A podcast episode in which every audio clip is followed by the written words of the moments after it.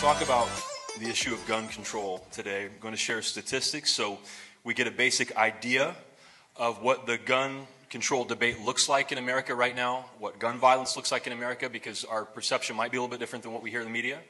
So we're going to get a basic understanding. Then we're going to look at two groups of people, you know, both sides. The first group, people who believe that gun laws should remain as they are, and then the second group of people who would favor some kind of stricter gun laws in America. So, um, and uh, and then talk about a way forward. So that's where we're headed during the sermon. So, um, as we've said already, it, guns are an extremely emotional topic.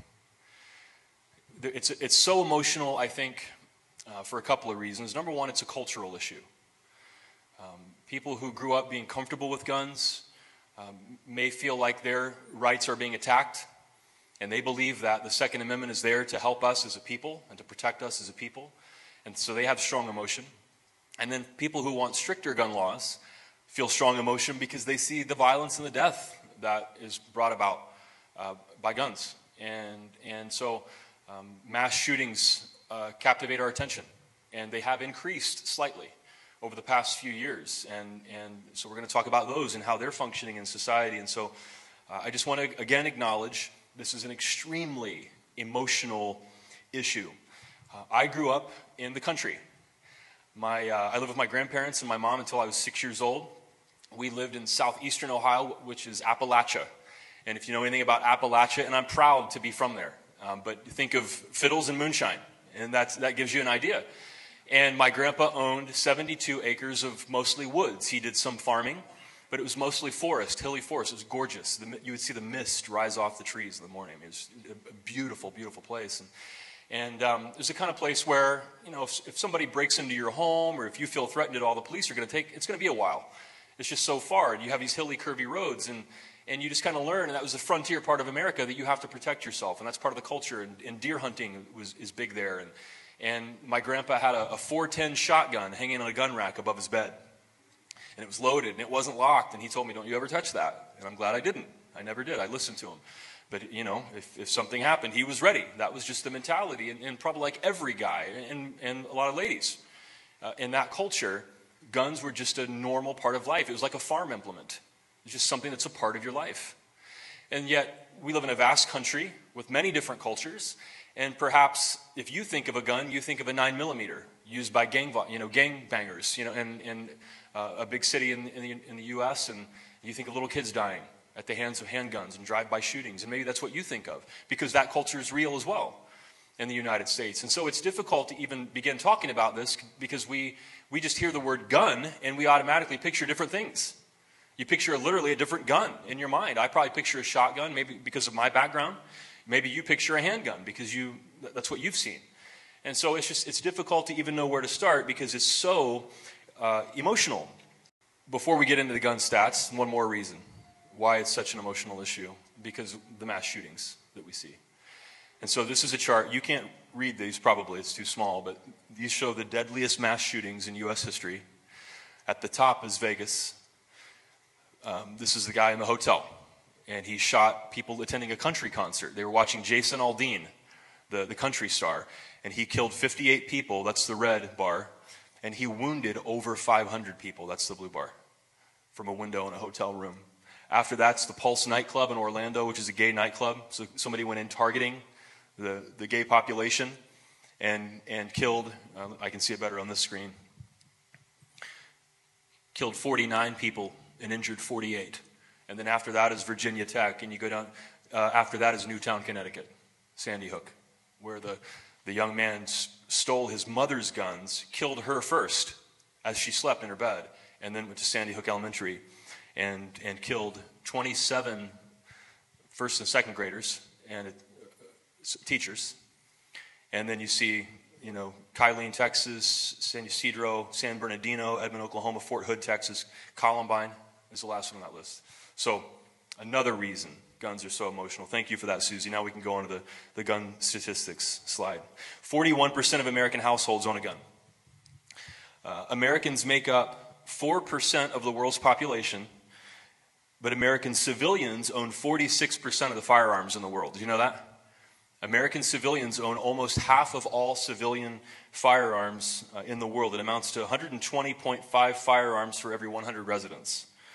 Um, the Small Arms Survey found that American civilians own more guns than those held by civilians in the top 25 other countries combined. Uh, there were 39,773 total gun deaths in 2017. That's the last year that there were full statistics on gun violence in America. And some of the numbers disagree, by the way. The Center for Disease Control, FBI, Trace, Pew Research, they, there are different organizations that keep these numbers, and some are a few thousand off. It's just good to know.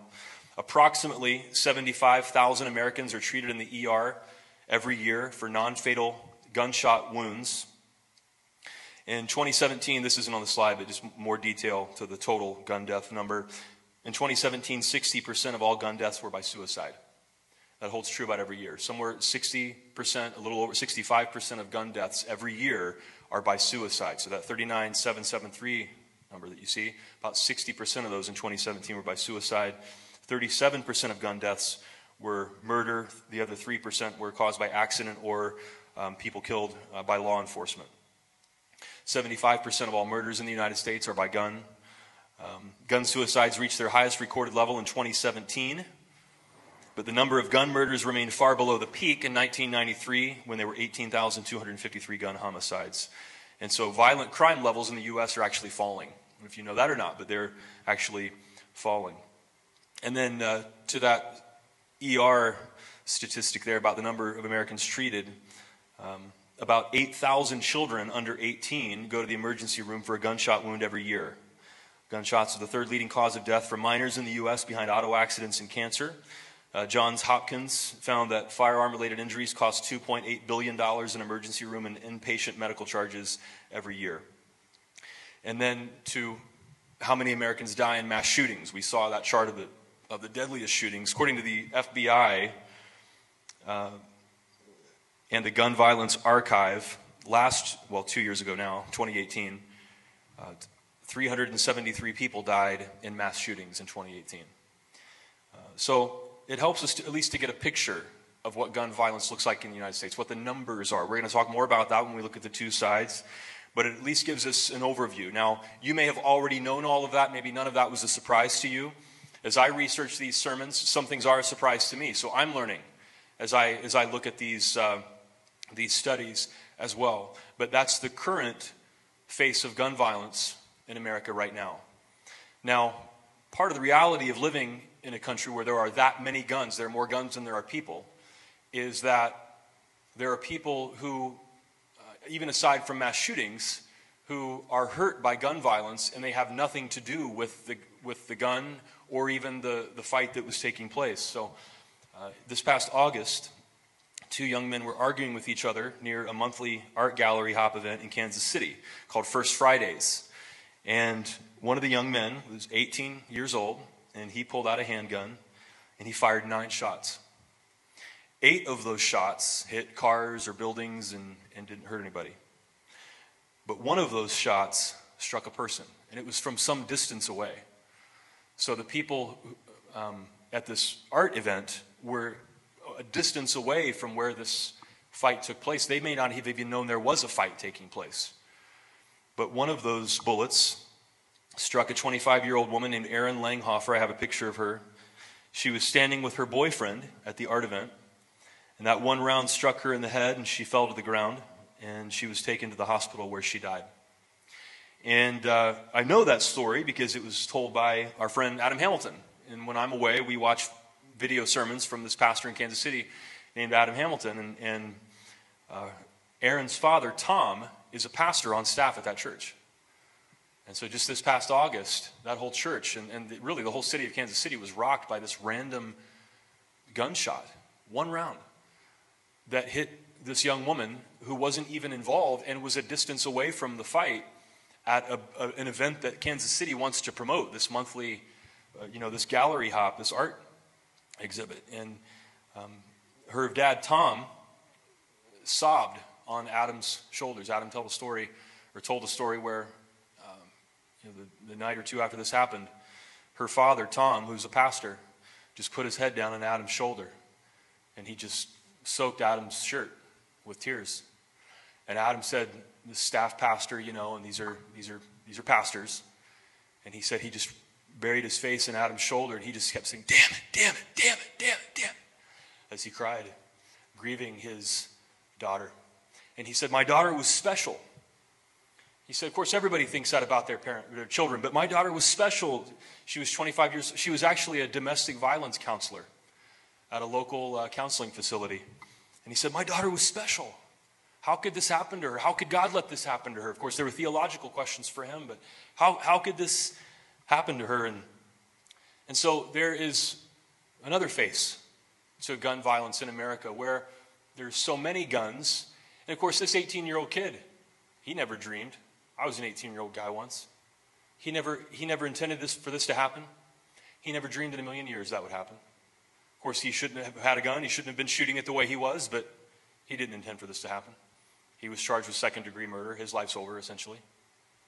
You just think of the, the, the grief and the sadness caused around this issue. So I am going to attempt to fairly summarize the two sides of this, this issue. So, first, those who want current gun laws maintained, and those who want stricter gun laws put in place. And so, first, those who want current gun laws maintained. And if you're in this camp, you may feel like I've already set you up for failure because I told an emotional story. But there are emotional stories that would be told by people who support current gun laws, how they maybe saved their family from an intruder. There was a shooting in Texas a couple, uh, a couple of weeks ago in a church, and a, and a guy with a gun killed the intruder. And that's, that doesn't happen very often. It's statistically improbable, but they might point to issues, you know, uh, instances like that. But so there are emotional stories on both sides. But first, they would say, those who want current ma- uh, gun laws maintained, they would say, well, the Second Amendment states that the right of people to keep and bear arms shall not be infringed. And so this is a right that is guaranteed to them by our Bill of Rights. And I have the next slide shows the, the Second Amendment in full. It says a well-regulated militia being necessary to secure to the security of a free state, the right of the people to keep and bear arms shall not be infringed. So of course the militia clause causes debate. And there are people who would say, well, we, have, we live in a different time than we did then, but there was no U.S. military at the time of, of the Bill of Rights. And so there's been a debate whether you know, this, we mean the same thing or need the same thing, or if the context has changed. But the truth is, throughout American history and currently, even in, uh, um, rulings not that long ago, it's been supported that this, this uh, amendment means that individuals have the right to bear arms. And so, aside from a militia, this has been interpreted as the right of individuals to keep and bear arms. And then they would say, secondly, they support maintaining current gun laws because 60% of gun deaths are by suicide. Of course, that's tragic. And at the same time, a truth of mental health and counseling is, and this sounds, it's difficult to say this, but it is a, a general truth about mental illness, and counselors will say this, uh, and suicide is that folks who do want to take their lives will normally find a way to do that. And so, if the gun is not available, there are other means. They would point to stats, for example, in the UK, where guns are very difficult to obtain. The suicide rate is slightly lower than it is in the United States. There's a slight difference. And so, people who support the Second Amendment would say when we see 39,773 deaths in 2017, 60% of those people were people who took their own lives. And if, with, if they didn't have access to a gun, they probably would have found another way to do that. And statistically, that would be true. And so we're just looking at reasons that a person would give. And this sounds, you know, it's so morbid and it's, it's emotional and it sounds crass to talk about it like this, but we're being, we're being fair to both sides. They would say gun deaths are rare compared to the leading causes of death in the United States. The next slide, I have the leading causes of death in 2017, and it does put numbers in perspective. And once again, we're talking about human beings here, but we are looking at data. And so let's compare the data. Heart disease was the number one premature or cause of premature death in the United States in 2017 635,260 people. Uh, according to the Center for Disease Control, died from heart disease and then cancer. And you see the numbers there. And then homicide uh, was you know, somewhere around 15. And, and so you see heart disease at 635,000 people, and you see homicide at 19,000 or 17,000, depending on the, the, the group that's counting and they would just say, you know, you're infringing upon my right, wanting to take away my guns or making it harder for me to find, find a gun or buy a gun. And the numbers just don't seem to add up to somebody who believes that gun laws should remain the same. Uh, they might also point out that uh, in the gun deaths in the United States, by far, uh, you know, somewhere in 75, 80% of those homicide deaths by gun in the United States are gang related. And we can go into that next slide too and just look at the rest of the reasons um, that they're gang related. And so um, that doesn't mean that guns don't, if without the gun there would be the same amount of death, because that's not true. Guns are more lethal than knives if gangs use knives or other forms of, uh, of weapons. But they would point out that most of the homicides that take place in the United States are gang related. That it's not the person who's just walking down the street, it's not somebody breaking into your home or, or etc. Uh, another reason that people who uh, support current laws might give, uh, and I've heard this saying, of course you have too, guns don't kill people, people do. And so they would point to the role of mental illness in mass shootings or um, ev- evil choices of people and would say, well, the solution isn't to take away guns, the solution is the human heart. And there are a lot of pastors that would probably say this, a lot of churches that would probably say this. We just have to create a healthier society where people are taught to respect human life and, and to not be violent. And, and so they would tend to take the, the focus off of the gun and put it on the person. Uh, another reason that people who maintain current laws would give is that gun control means only criminals will have guns. And so if you make it harder for law abiding citizens to have guns, their assumption is that people who intend uh, ill with their guns are not going to get them legally anyway. They're getting them through the black market or they're stealing them. And so you're taking guns out of the hands of 90, uh, you know, law-abiding citizens, which are 99.9% of all gun owners in the United States, are law-abiding citizens. And they're saying, well, you're infringing upon my right, and I haven't done anything wrong. And, and I know from my background that people who are gun owners and may own multiple guns, often they're pillars of their community. And they're, they're, they're people who want to protect their families and their, and their churches and, and their cities. And they're good people. They're salt of the earth people. They're people who who would say, uh, you know, um, only, only criminals would have guns. And you might agree with that or disagree with that, but these are people who would give you the shirt off their back. These are people that are wonderful people. And so there's, there's a lot of disagreement between good people. I'm convinced of that at least when it comes to this issue. And then lastly, they would say that guns protect citizens from tyranny. They would point to the founding fathers and, and the Federalist Papers and, and um, and rightfully say that our founding fathers believed that, that a population having arms protected them from tyranny. Now, they were thinking about tyranny from England as well because we had just gained our independence. And so they, they figured, well, if our population is armed, it makes it harder for other countries to come in and, and uh, to, to conquer us and for us to be you know, subservient to a dictator so we can protect ourselves. There was some degree of concern without, about that happening within the United States as well, but generally speaking, the framers had in mind that they protected us from tyranny from the outside. Um, but that's part of the, uh, the background of the Second Amendment. So these are reasons that people might give who want to maintain current gun laws. And now, to the other side, here are some reasons uh, people who want stricter gun control laws might give. Uh, they would point out the Second Amendment does not guarantee the right to any type of gun. So there is a debate in our society. There are people who would say, yeah, let's just confiscate guns. And you remember there was a presidential candidate who said, hell yeah, we're going to take your guns. And that's been used as an NRA commercial since, since, that, uh, since that debate. Um, so people, I think, who make up some kind of middle majority in the United States are saying, well, we're not necessarily going to confiscate guns. That's not really on the table. But the Second Amendment does not guarantee the right to any type of gun. So there's another presidential candidate who says, you know, somewhere between a slingshot and a nuke, we draw a line. And, and that's, that has been, that's ebbed and flowed a little throughout history. So from 1994 to 2004, there was the so-called assault weapons ban. Gun rights uh, advocates would, would question the use of assault weapon. What does assault weapon mean? But, but folks who want stricter gun laws would say the Second Amendment doesn't guarantee you can have any kind of gun you want. And so we're not talking about taking guns away, we're just talking about what kinds of guns and how, what capacity of a magazine can you have? How much, how much damage can the gun inflict in a short amount of time? In Dayton, the mass shooter got off 41 rounds in 30 seconds. And so folks who want stricter gun laws would say we just want less guns in society that are, that are capable of that kind of damage in that short amount of time. They would point out that the U.S. has by far more gun related deaths than any other country. And uh, I believe we have a chart that shows the number of guns um, uh, in the U.S. compared to the rest of the world in the top half. I think, do we have that, Susie? that chart. And then the bottom half of the chart shows the number of gun murders compared to other countries. We may not have it, sorry. The top half of the chart had a big you know, red line representing the number of gun owners in the United States. It was much more than any other country in the world. And then the bottom of that chart had a red line showing gun deaths, and it was much more than any other country in the world. So there was a correlation between the number of guns in the country and the number of gun deaths. So more guns equals more gun deaths. And that's, um, that's the point that they would make. You were in the right place, Susie. Go ahead and go back there. And so they would say uh, the U.S. leads the world in mass shootings by far.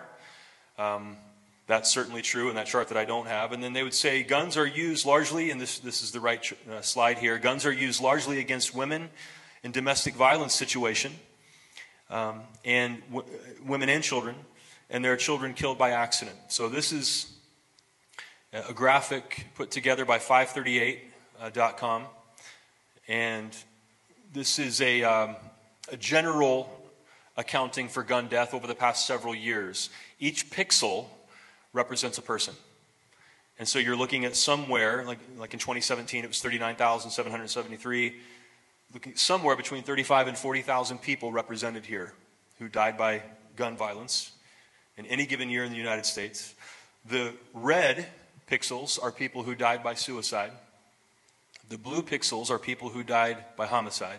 And then there's a yellow bar on the end, a thin yellow bar, and those are people who died by accident or um, at, the hands of, uh, at the hands of law enforcement.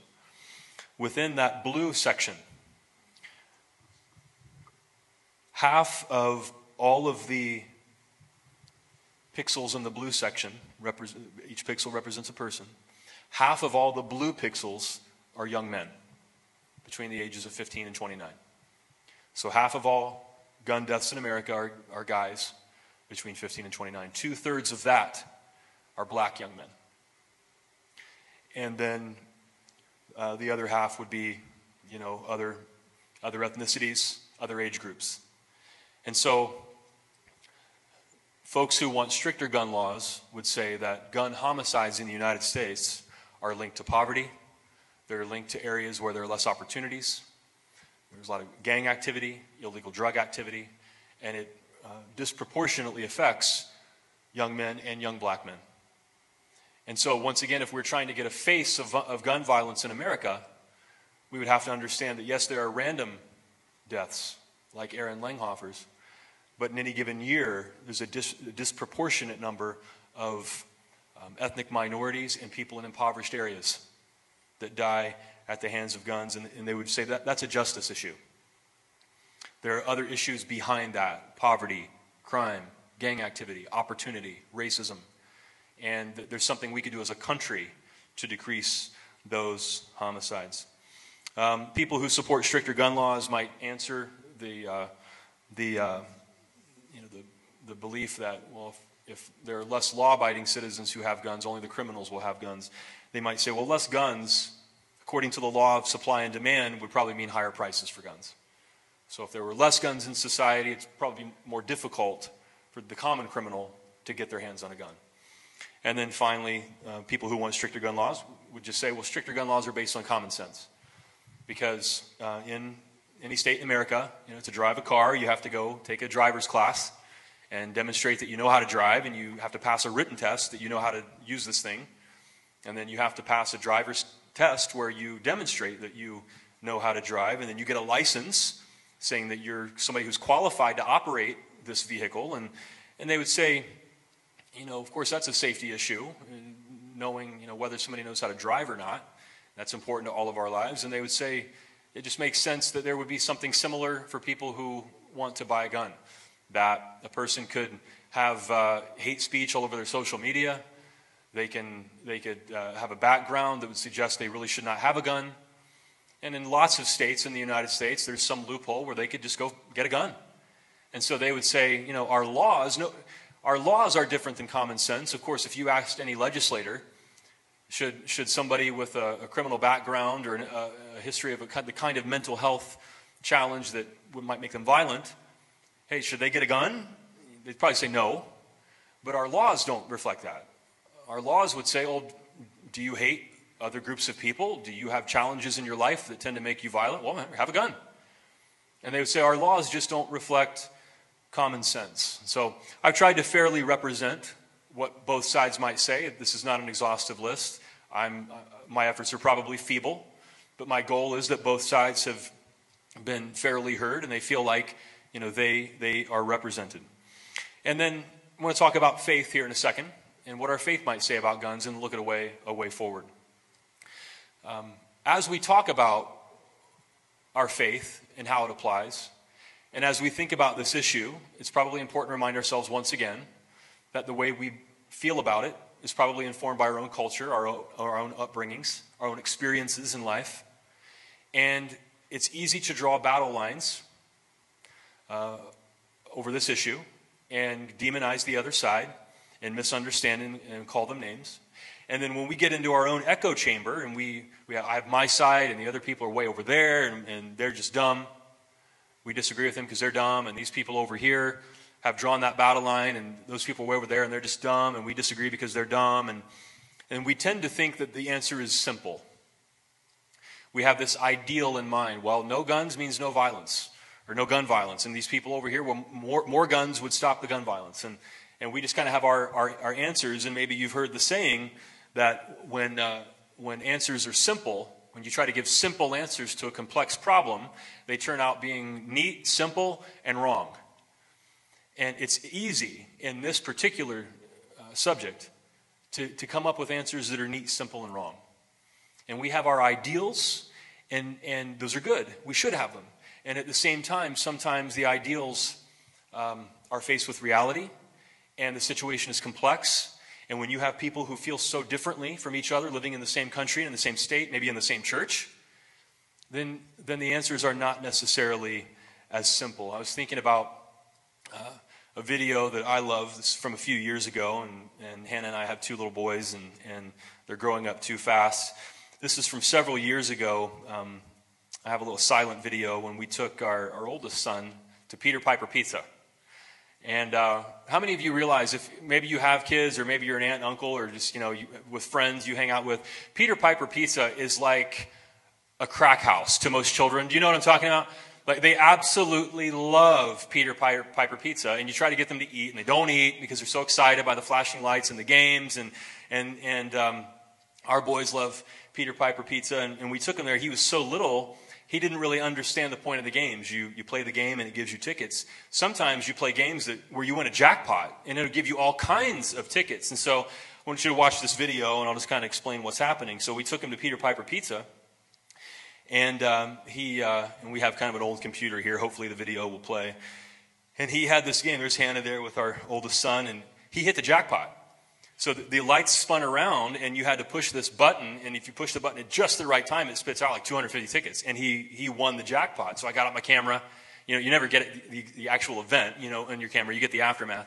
Um, and so all these tickets are pointing are pouring out, and he's trying to put coins in the machine because he doesn't understand what's happening. Like, well, you just won a jackpot, buddy. We're su- super excited. Hannah and I are thinking this is like Vegas or something. You know, you just won the jackpot. And he's like, oh, and and put trying to put more coins in. And Hannah's explaining to him, You just won all these tickets. You won the jackpot. And then he gives me five. And then he says, I win. That was his reaction. Now, check this out. We took him to another game just a few minutes later. He won another jackpot that same night. And so, and so Hannah's like, maybe we should go to Vegas. Like, maybe, maybe we should. T-. And I'm like, you're a pastor's wife. How could, no, I totally, I, I'm probably the one who said we should go to Vegas. And so, in his childlike innocence, he didn't understand what was happening. You know, he didn't understand what jackpots mean, and you get all these tickets and prizes, and we had to explain everything. And sometimes, it, in our idealism, in our convictions, no matter which way we lean, or maybe we're way on, you know, one side of an issue, we treat an issue like it's easy, and we have kind of a, a childlike innocence about our convictions and we're idealistic, and the reality is just not that simple. And of course, as people of faith, we have statements like Paul says that you know, we should have the faith of a child. And that applies to theological questions too when we talk about faith. Like, well, just have the faith of a child. And what, what he meant by that, I think, was that children generally trust you when you tell them things. Like we told him, you won the jackpot. He's like, I win. And, and so he believes his parents, and you trust God with your life and you look to God for guidance, you look to Scripture, you want to follow Jesus. This is vitally important for people of faith that childlike faith means that we look to God for guidance, and sometimes it doesn't make sense to us. Sometimes Scripture tells us to do something that's counterintuitive to the, the, you know, the American way of life that's consumeristic and, and materialistic and, and all about just getting ahead all the time and dominating other people. And that's why Paul says you should have the faith of a child. At the same time, it doesn't mean you should have the understanding of a child. It doesn't mean that we should look at theological questions or, or debates or Bible interpretation as though we can't be thinking adults. In another place, Paul says you, you should, and you used to drink milk, or you, you're drinking milk like a child, but now you need to grow up and eat adult food. He uses that as an illustration for growing in your faith to the extent that you're able to think about difficult issues and interpret the scripture in context and follow Jesus Christ and, and what that really means for your life as a thinking person. And so I think that's important to realize as we talk about these issues. So as we as we move towards wrapping it up, you know, there are questions people have like, well, you know, Jesus says turn the other cheek. Don't resist an evil person. Does that mean I can't defend my family? Does that mean if somebody attacks my family, I can't I have to let them kill my family? Is that what that means? Does that mean if I see domestic violence taking place in a in a I don't know, some store parking lot, I just walk on by because hey, just turn the other cheek. And so as thinking people, as people who want to have the faith of a child but not the understanding of a child, we want to think deeply about these issues. So, quickly, what does the Bible say about self defense or violence? Well, the truth is, when you read the Bible regarding violence, it depends on which part you read. Some of the biggest questions we have about the Bible are some parts of the Bible are very troubling when it comes to violence. Other parts we find more lofty and inspiring. And, and so, to this particular question of self defense, Exodus 22 this is in the, in the Old Testament laws, the Hebrew Bible laws. It says if a thief is caught breaking in at night and is struck a fatal blow, the defender, the homeowner, is not guilty of bloodshed. So this is an ancient people trying to work out their own laws. Uh, and the verse after that, which we don't have on here, but if, if, the, if the person breaks into the house in the daytime, you couldn't kill them. It was a way of saying maybe they didn't intend harm as much. And so there is a, an example of self-defense here. Deuteronomy 19:21 is the eye for an eye principle. It's lex talionis, uh, eye for an eye, hand for hand, foot for foot. And this is kind of after a trial. So somebody's committed a crime, and once again, this is the ancient world. And so, how do we how do we render justice to somebody who has hurt somebody else? And Deuteronomy 19:21 says, "Show no pity, life for life, eye for eye, tooth for tooth, hand for hand, foot for foot." So you render justice to that person according to whatever they've done. If they've taken a life, you kill them, you execute them. If they've, if they've cut off somebody's hand, you cut off their hand. If they poked out their eye, you poked out their eye.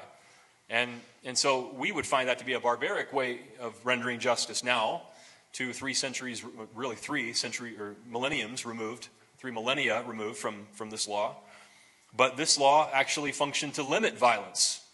If you think about how we all operate in our human nature, if somebody hurts us, do we tend to just retaliate in kind? Or do we tend to overdo a little bit? What do you think? And so if somebody kills my ox, if I'm a farmer in the ancient world, like, you just killed my ox, and then we attack the person and kill the person. Lex talionis was a way of saying, no, if they kill your ox, then you take their ox. It limited violence in the ancient world. It limited barbarism. And so there was this movement, we look at it as barbaric now, but there was this movement towards limiting violence. Do you see that in this law? To where it looks barbaric to us now, but in its context was actually a step forward. And then on to Jesus. Jesus addresses this law. In Matthew 5 38 through 42, in the Sermon on the Mount, Jesus says, You've heard that it was said, eye for eye and tooth for tooth, but I tell you, do not resist an evil person. If anyone slaps you in the right cheek, turn to them the other cheek also. And if someone wants to sue you and take your shirt, hand over your coat as well. If anyone forces you to go one mile, go with them two miles. Give to the one who asks you, and do not turn away from the one who wants to borrow from you. And so Jesus takes the eye for an eye, lex talionis, and he, he ups that. He makes it a heart issue. And says, wait a second, I don't want you to just react in kind to somebody. I want you to think about your own heart and who you are as a person. And when somebody hurts you, you're actually in a place of power. and you don't have to lash out at them even in kind. You don't, it doesn't have to be tit for tat. You actually have control over your response. And you can rise above.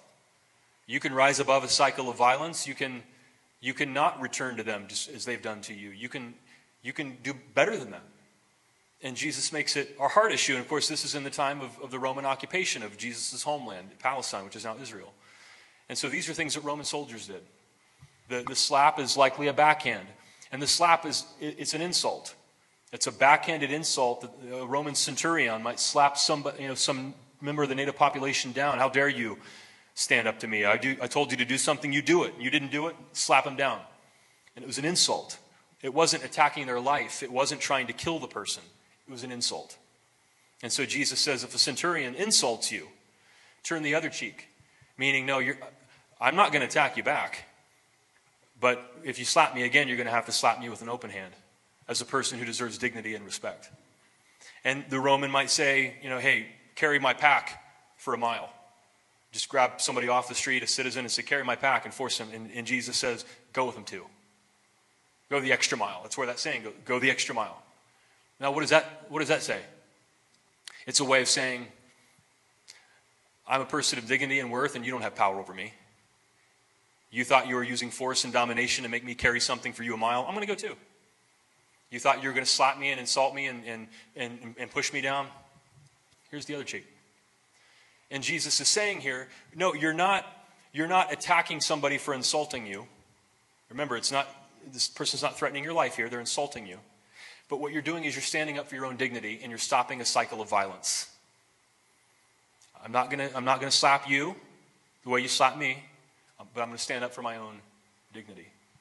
So there's an incredible ethic here of minimizing violence whenever possible, not returning insult for insult, and living above the fray.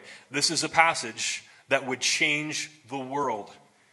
If everybody lived like this at work, what? Can you imagine what your family situation would be like or your friends if everybody did this? This would make the world heavenly. It would be incredible. It would be an incredible place to live.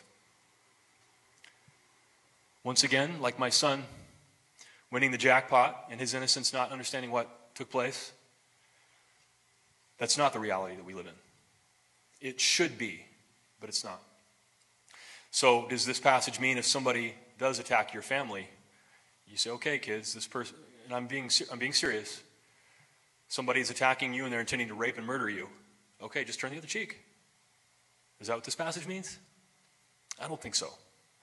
And people of faith throughout history, there are pacifists, by the way, who would point to this passage, and they're pacifists because of their faith in Jesus, and they would allow the person to kill them, believing that they're, they can't really defend themselves.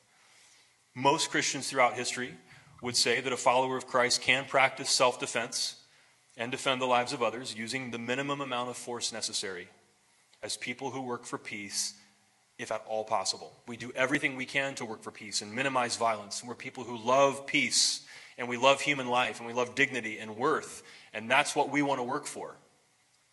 And we do everything possible uh, to work for peace. And at the same time, if somebody's attacking, literally threatening my life, or the lives of people I love, or the lives of people I don't know, then I have the right to stick up from them, stick up for them. Jewish law would go farther. And Jewish law would say you have the obligation to defend your own life to defend the life of your family and to defend the lives of those around you. If the, if the violence takes place on the Sabbath, defending this other person's life would, would, would require work on your part, and, and Jews don't work on the Sabbath. But the understanding is that if you're a, a, a faithful Jew who's observing the law, just about any Sabbath law can be broken if it's broken defending the life of somebody else or your own. And so the value of life uh, is more important than even the Sabbath laws and Jewish law. So you have the obligation to save life whenever you can, using the minimum amount of force necessary. There are, of course, times when the minimum amount of force is, is stopping the other person at all costs. These are difficult issues, aren't they? And it's, it's a, you know, another long sermon. And, and we live in such a divided society that it's difficult for us to see these things in perspective and, and how our f- faith speaks. And we live in a time where, let's be honest, the, the chances in, in the southeast valley of Phoenix of your home being broken into are minuscule. The chance or the odds of you ever having to fire a gun are minuscule. You know, both sides could point to the, the statistics. And you could say, well, look at, I mean, if, if you're not a gangbanger or a drug dealer, the chances of you ever having to use your gun are, are just minuscule. So you don't, you don't need a gun. And the other, the other side could say, well, then if you're not worried about it, then why can't I just have a gun and leave me alone? And so both sides could look at those statistics, but here's, here's American opinion. So Pew Research, once again, one of the most reputable polling organizations, uh, conducted a study this past fall. Gallup did a similar study last year and found similar results, and they do every year. And the results fluctuate a little bit from year to year, but they've stayed pretty true. Um, the numbers have gone up a little in the past couple of years, uh, but, but they stay pretty true from year to year. So let's look. A way forward. According to scientific polling of Americans, Republicans, uh, Republican leaning independents, Democrats, Democrat, Democratic leaning independents, a, a poll of everybody in the United States, this is what they find. 92% of Republicans and Republican leaning independents favor preventing people with mental illnesses from buying guns. 91% of Democrats. Okay, so over 9 out of 10 of Democrats and Republicans agree that people who have certain kinds of mental illnesses that would predispose them to violence should not have guns. Let's go to the next slide. Thank you, Susie. 82% of Republicans favor background checks for private gun sales and, and, sales at gun shows. It's often referred to as the loophole. It exists in some states, not in others. 93% of Democrats favor background checks at private gun sales and sales at gun shows. 82% and 93%. Is there much of a debate there? Let's go to the next one. Thank you, Susie. 88% of Democrats favor banning assault style weapons. Now, the definition of assault weapon, that's debated, but they're probably thinking of the, the ban that took place from 94 to 2004. High capacity magazines, high capacity rifles, semi automatic rifles like the AR uh, 15. 50% of Republicans favor banning assault style weapons. Are you surprised by that? Half. Half of Republicans favor banning assault style weapons. Let's go to the next slide. Thank you, Susie. 87% of Democrats favor banning high capacity magazines, maybe of over maybe seven rounds. A magazine holds bullets. So a high capacity magazine would be like over a certain number of bullets, we, we want to ban those. Maybe it's over seven bullets, something like that. The idea is a mass shooter has to reload. Has to stop and reload, and it gives a chance to take the person down. 54% of Republicans favor banning high capacity magazines. Are you surprised by that? So we have 50% in the last slide and 54% here. And then in any of these numbers, you add these together, you have way beyond a majority, don't you? Are you surprised by these statistics, by these, by these polling numbers? Regardless of how you personally feel about the issues, there are other scientific studies that back this up. It's not the only one. That the will of the American people is background checks, and uh, banning high capacity weapons. And uh, pretty clear the will of the American people. Now, that's not what the current laws are, correct? And like we said last week, there were clear majorities, actually super majorities of Americans that supported immigration laws. And those laws don't get put into effect either. And so last week we said, what, what is it about our system that the will of the American people does not become law. And so there are answers to that. Last week we said, well, you have issues like dark money in politics, you have unlimited donations, you have gerrymandering, where congressional districts are drawn so that there are certain members of Congress that can never lose. So you have a situation where you could have a, a percentage of Congress that could hijack every law. Um, we have two medias in this country, depending on what cable news channel you like or what you read on the internet. And we have conservative media and liberal media, and if you read one or the other, you don't even know what the other half of the country is seeing, what they think. And so it's, it's impossible to have any kind of dialogue about, about uh, what the American people really want. Now, if you're a gun rights supporter and you see these numbers, it's horrifying to you. And you may, you may feel like, man, you know, the will of the American people here is infringing upon the Second Amendment. And uh, I would say you are free to feel that way. I respect you, and, and uh, I think that you can be vocal about your views. You can get involved. You can vote like everybody else. Uh, you, can, you can get involved trying to sway public opinion to your side. But that's the job of anybody who has an issue that they feel strongly about, is that you present facts and evidence and, and you argue your side. And then everybody listens in a democracy. Everybody listens to the different sides, and then they figure out a way forward. And coming, you know, growing up in the country like I did, I really do think I can, I can see both sides of this issue. And there are people who really are, they, they believe that this infringes on their Second Amendment rights. And these are good people, law abiding people. And I feel for them. I really do. Uh, because I understand what it can feel like that, that your culture is being attacked, or you feel like your rights are being attacked. And again, I would say if that's you, stand up for what you believe and argue your case, present your evidence, and but let the American people decide. That's how democracy works. And I'm going to wrap it up with this. I think obviously what's driving public opinion here are mass shootings. The sad fact is, when Americans look at domestic violence situations or they look at mostly young black men losing their lives, most Americans pass that off. It's not happening to them. There's a racial component, and those numbers are not going to sway public opinion. We see that public opinion tends to be swayed by mass shootings, which are on the uptick, and right now we haven't had one in a few weeks. We're going to again. We know that's going to happen, and the debate will be renewed every time. I would say to those who are ardent gun rights supporters and you would like to maintain the laws as they are, maybe I would make a suggestion. I think mass shootings now are functioning as terrorism. Mass shootings now are functioning in the United States as incidences of American ter- of, of domestic terrorism. Mass shootings are functioning as domestic terrorism. And how do you feel about terrorists? Of course, you want to stop them. You want to prevent terrorist attacks from happening. If we think about 9 11, uh, almost 3,000 Americans were killed when hijackers used airplanes as weapons. And how did we respond to that? We went to war uh, but what is flying like now? When you go to the airport, is it a breeze now to just go to the airport and get on an airplane? What do you do? There's this thing called the TSA, right? I, I like to refer to them as the shampoo confiscating administration, the TSA.